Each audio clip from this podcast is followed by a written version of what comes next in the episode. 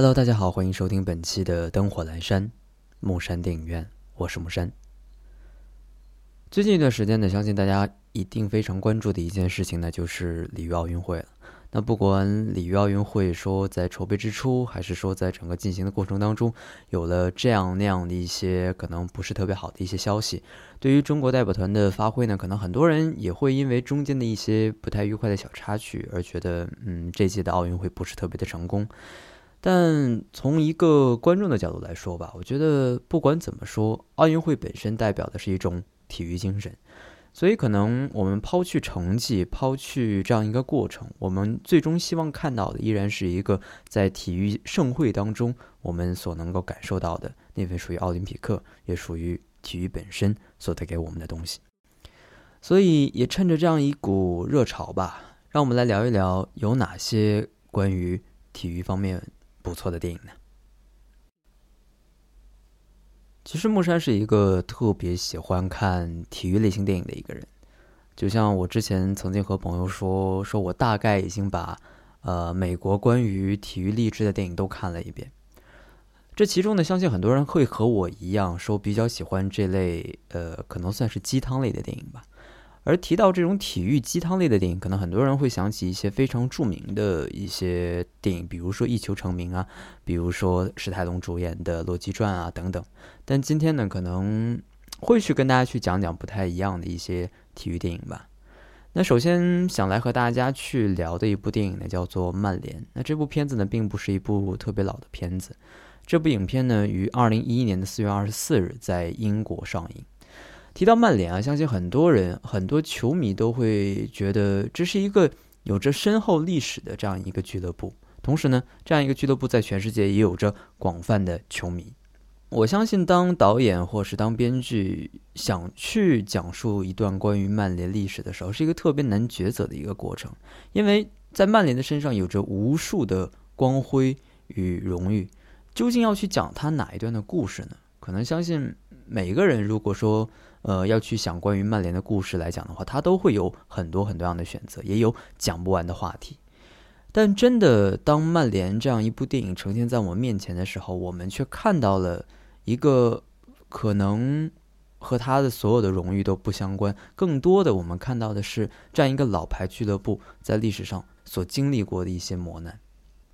曼联这样一部电影呢，是由詹姆斯·斯特朗执导，大卫·田特纳、杰克·奥康奈尔、山姆·克拉弗林等主演。关于这样一个故事呢，我相信很多属于曼联的球迷应该非常的熟悉，但是有更多的人，包括像我一样，可能我一直把自己称之为伪球迷。就像我之前说的，属于曼联的传奇有很多，但如果说拿出一件让所有人都可以去值得铭记，包括在整个曼联队伍的历史当中都能够被人去铭记的一段历史，我相信就应该是发生在1958年的慕尼黑空难。可能我们去尽数足球界当中的老牌俱乐部，可能每支俱乐部背后都有着属于他们自己的故事，但很少有哪支球队能够像曼联一样经历过这么多的挫折，尤其是在1958年的时候。而1958年的慕尼黑空难也被称为足球史上最悲痛的一天。本片讲述的是红魔曼联历史上关于 Busby Babies 的真实故事。这支曼联是有史以来赢得联赛冠军队伍当中最年轻的一支，也被所有的媒体包括足球界的资深人士认为这将是曼联王朝的一个开端。而在1958年的时候，为了参加欧冠，年轻的红魔队员们开始了一次并不是特别顺利的一次旅程。那也由于赛程的安排以及各方面的原因，以及恶劣的天气，让这次厄运降临在这些年轻人的身上。慕尼黑空难，曼联失去了8名球员。对于一个球队来说，失去8名球员是一种什么样的经历呢？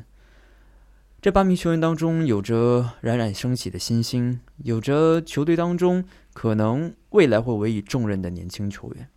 相信对于任何一支球队，在一次事故当中失去8名球员都是一次致命的打击。而曼联在经历过这次磨难之后，很多人认为曼联即将退出欧冠的争夺以及下赛季联赛的争夺。就当所有人认为曼联将从此一蹶不振的时候，曼联队的助理教练吉米·墨菲和年轻球员波比·查尔顿站了出来。当你看到这里的时候，你会觉得可能对于曼联来说，站出来的不单单是这样两个人，而是在于曼联那背后支撑他们走过这么些年的一种精神。所以很多时候辉煌可能只是一种证明你在那一段时期的一种成就，但我始终觉得最重要的依然是在这样一个过程，在这样一个结果背后所呈现出来的一些精神与力量，而这我相信也是体育所付给我们最宝贵的财富。说到曼联这样一部电影之后呢，我相信很多人又会想起另外一支老牌的球队利物浦，而利物浦当中呢有一首非常著名的队歌叫做 You Never Walk Alone 永不独行。那这样一部电影呢也曾经被搬上过银幕。本片并没有从一个足球队员的一个视角去出发，而是从一个孩子身上，一个刚刚失去了父亲的孩子渴望能够去观看曼联队的一场无关比赛，而在这样一个过程当中，他得到了无数人的帮助。当整个球场响起永不独行这样一首队歌的时候，满满的都是感动。讲完了足球之后，我们再来看看篮球场上发生的故事。其实关于篮球的故事，可能更多的我们会把目光集中在美国，因为美国的 NBA 是全世界最精彩的体育赛事之一。而我相信呢，其实大家关于篮球的电影应该也看过很多，而这其中呢，我自己最为印象深刻的一部叫做《光荣之路》。《光荣之路》是由迪士尼公司根据真人真事改编的运动励志片，应该来说它算是冲锋陷阵和卡特教练的一个综合体。虽然卡特教练也非常的好看，但是相比于光荣之路来讲，可能我更喜欢光荣之路。可能关于体育来说，很多人看到的是它光鲜的一面，看到了冠军，看到了获胜者，但它背后其实所引申的一些东西，包括说它能够影射和影响到的东西，远远不止成绩以及成就这么简单。本片所讲述的故事呢，发生在1965年的美国德克萨斯州。当时的美国社会呢，其实面临着一个很严重的问题，就是种族分歧。而种族问题呢，也向来是美国电影界吧，或者是说美国相当长的一段历史当中所纠结的一个矛盾点。所以当我们看到那段时期的一些电影的时候，我们都没有办法去避开种族歧视这样一个核心话题。本片当中有这样一个人物，唐哈金斯是一个年轻气盛的白人篮球教练，由于他掌管的美国女子篮球方面的出色成绩，获得了执教 NCAA 西德州联队的机会。然而这样一个充满着能力以及激情的教练，上任接到的却是一个烂摊子。他所面临的这支 NCAA 的篮球队基础非常的差，而这些白人球员根本不屑于这样一个曾经只执教过女篮的教练。不过哈金斯是一个意志非常坚定的人，就像每一个从事于体育行业的人来说，没有这强大的意志力，可能根本没有办法去完成在训练以及在比赛当中所遇到的一些困难。所以他也一样，他决定在 NCAA 当中去做一些事情。而在一些很巧合的过程当中，他看到了一些黑人学生，看到了他们的一些所谓的街球文化，他意识到他需要这些孩子。于是哈金斯组织了一群非常有天赋的黑人学生作为西德州联队的核心，开始了他的光荣之路。而这样一个过程也并非是一帆风顺的，因为这些黑人球员所经历的一般都是一些街球文化，而街球当中跟真正的篮球比赛还是有一定区别的。而且刨去这些之外，他们所面临的最大的一个问题是种族问题。在这些内部与外部问题交织的环境当中，哈金斯并没有放弃，他一直在坚持。在经历了一个训练期的融合之后，哈金斯坚定地认为他的球队有能力去创造一些历史。于是这样一支拥有着黑人球员的 NCAA 队伍一路披荆斩棘直至决赛，最后在马里兰大学著名的 Cole Field House 击败白人先发的肯塔基，获得了1966年 NCAA 篮球比赛总冠军。当时肯塔基先发球员里面就有湖人尼克斯和热火的教练帕特莱利，这场比赛的结果不仅捍卫了黑人的尊严，更具有划时代的意义。他的出现使美国大学篮坛正式进入了黑白共存的时代。所以当你看完这样一部电影之后，你才会真心的觉得，可能很多时候我们希望体育的世界当中是纯粹的，但就像生活在每一个这样一个时代，或者是不同时代不同生活当中的人一样，在体育之外，我们永远会面临着一些我们不可知也不可预期的一些问题。然而体育存在的意义以及体育存在的价值，就是让更多的人去直面这些困难，直面这些问题，能够去找到体育所带给人们最初的这种力量。提到关于篮球的电影，我还会想到这样一部，可能我这样一个年纪的人还听说过，但是如果比我再小一些的，可能对于这样一部电影，应该来说是无从提及吧。那这样一部电影呢，名字叫做《女篮5号》。如果你有机会的话，你可以去豆瓣上去看一下关于这样一部电影的介绍以及评价。其实它的评价并不是特别的高，大概只有6点几分。但是这样一部电影的意义，其实对于中国电影来说，我觉得是一种里程碑式的吧。女篮5号是由上海电影制片厂于1957年摄制的。那该片是新中国拍摄的第一部体育题材的彩色故事片。对于中国电影来说，包括像近几年的一些电影发展来看，我们其实会发现关于体育类型的电影真的是少之又少。我们很难看到一部关于运动员的成长以及关于体育项目的一些电影。当然这个问题可能受限于目前的中国电影市场的环境，但我始终在想，中国作为这样一个体育大国，关于运动员的故事以及关于运动员的一些生活的故事，其实有很多可以挖掘的地方。哪怕在这样一个过程当中，我们看到了一些可能不是特别好的地方，就像现在很多人会去关注一些退役运动员的生活，我们会发现可能我们看到的运动员的生活跟我们所想象的不太一样。可能我们更多的看到的是姚明，看到的是刘翔，这些曾经闪耀在体育场上，如今依然能够很光鲜的生活，能够获得社会认同，能够获得国家认可的一些运动员的生活。然而那些可能从未获得过奖牌，甚至曾经获得过冠军，为国家争得荣誉的这些人，目前的生活却并不如我们所想。所以在这背后，我相信有很多值得我们去反思的地方，体育到底应该给我们带来怎样的生活。那在今天的节目当中呢，要最后和大家来去分享一部电影，也是在所有的体育类型电影当中我最喜欢的一部。这部的名字，英文名字呢叫 Rudy， 翻译过来的名字叫做《追梦赤子心》。为什么在所有的这些电影当中，我会对这样一部电影既犹新或者是印象深刻？因为就像我一直觉得生活的态度一样，很多时候我们所生活的社会当中，以及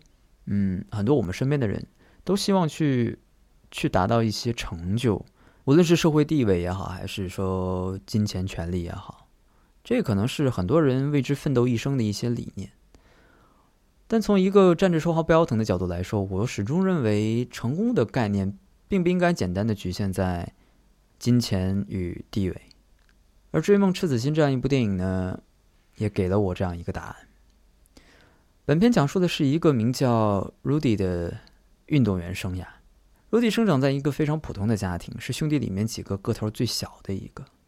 全家的男人包括父亲都对橄榄球极其的狂热。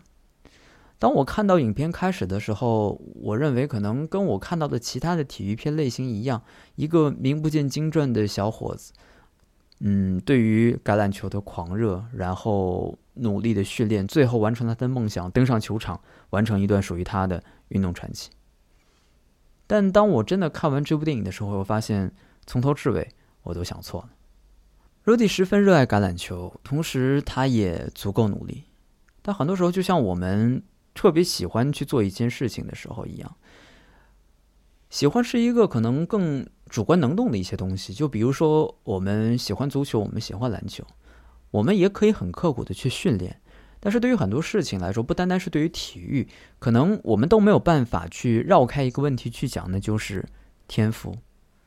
可能很多时候我们不屑于去说天赋这样一个词，因为我们觉得天赋的存在可能就是一种不公平的存在，但即便我们不愿意去认可，不愿意去承认，但它始终存在着。所以对于 Rudy 来说，他也存在着同样一个问题，他足够努力，他足够热爱，可问题是他缺少了橄榄球的天赋。但这些包括说家人以及身边的人对他的冷嘲热讽，并没有阻碍他对于橄榄球的追逐。但现实并不如他想的那样，因为在国外进入大学，尤其是以他的成绩进入大学，是一件非常困难的一件事情。但在一个神父的帮助下，他用自己的积蓄上了一所圣母大学附近的圣十字学院，并以优异的成绩转学到了圣母大学。在经历了一段时间的刻苦训练之后，他终于加入了校队。但加入了校队并不意味着你就有机会上场比赛。大学的时光转瞬即逝， Rudy 依旧十分的努力，努力着每次的训练，努力着每一次的机会，但他一直没有机会上场比赛。时间跳转，当他面临着毕业，球队面临着整个大学生涯最后一场比赛的时候，他发现他依然没有办法入围大名单。多年的坚持，4年的等待，以及多年的付出，依然没有让他能够得到一次上场的机会。我相信任何一个人吧，在这样一个时候，心里所涌现出来的情绪应该都是委屈。为什么我足够努力，我足够热爱，我甚至为他付出了我所能付出的一切，可最终的结果依然是这样。当我们去质疑自己的决定，质疑这样一个世界时代的时候，可能我们都会像 Rudy 一样愤而退出，因为我们不甘心。然而就在这个时候，球队当中的所有的队员依次走进了主教练的办公室，为 Rudy 请愿。尽管 Rudy 没有天赋，尽管他可能很难算得上是一个出色的球员，但是他这些年的努力和坚持以及执着，让他每一个身边的人都为之感动。可能很多队员从一开始看到 Rudy 时的不屑，以及在训练场上被 Rudy 的执着所弄得一头雾水的时候，当他们看到 Rudy 身上的这种坚持的时候，他们知道他们所看到的 Rudy 是真正的体育场上的强者。而 Rudy 的执着与努力最终也换来了他的家人、他的朋友以及他的队友们的理解与支持。他终于在一场重要比赛的关键时刻替补出场，帮球队拿下了比赛。当 Rudy 被所有人高举着走下赛场的时候，在那一刻我真的想起了很多。因为我在 Rudy 这样一个人物的身上看到了可能我身上所不具备的一些东西吧。很多时候我常说，一部电影能够打动人在于它的故事，那一个打动人的故事必然是有一个好的编剧。那到底谁是最好的编剧呢？我想应该是历史与生活吧。很多时候历史上发生的事情，以及一些发生在真实存在的人物身上的一些故事，所能够给人的冲击感是很多我们想象出来的故事所无法比拟的。就像 Rudy 这样一个人一样，他用自己的生活，用自己的人生去诠释了体育所带给他自己以及身边人的影响。我想不单单是体育吧，可能关于各行各业都是这样。当我们做出一个决定，选择去热爱的时候，可能很少有机会能够注定我们未来会像别人眼中所谓的成功。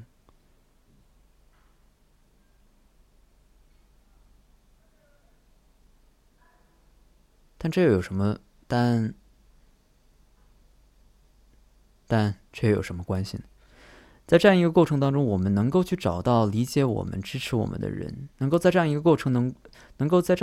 当中能够找到自己的人生方向。我觉得这就是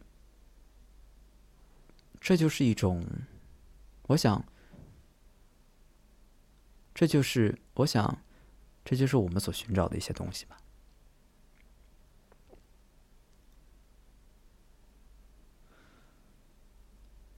所以体育的魅力远远不止于领奖台上的那次颁奖，也不在于你曾经获得过多少的成就。体育的魅力永远在于那简单的几个字，永不放弃。本期的木山电影院就是这些，希望大家在收听节目的同时能够关注我的微博木山大人。同时呢在这样一段时间，那同时呢在奥运会期间呢，由于比赛的安排吧，可能很多比赛都是在凌晨，所以呢也希望观看奥运会比赛的朋友们能够注意身体，按时休息。好了，本期的节目就是这些，我是木山，我们下期再见，拜拜。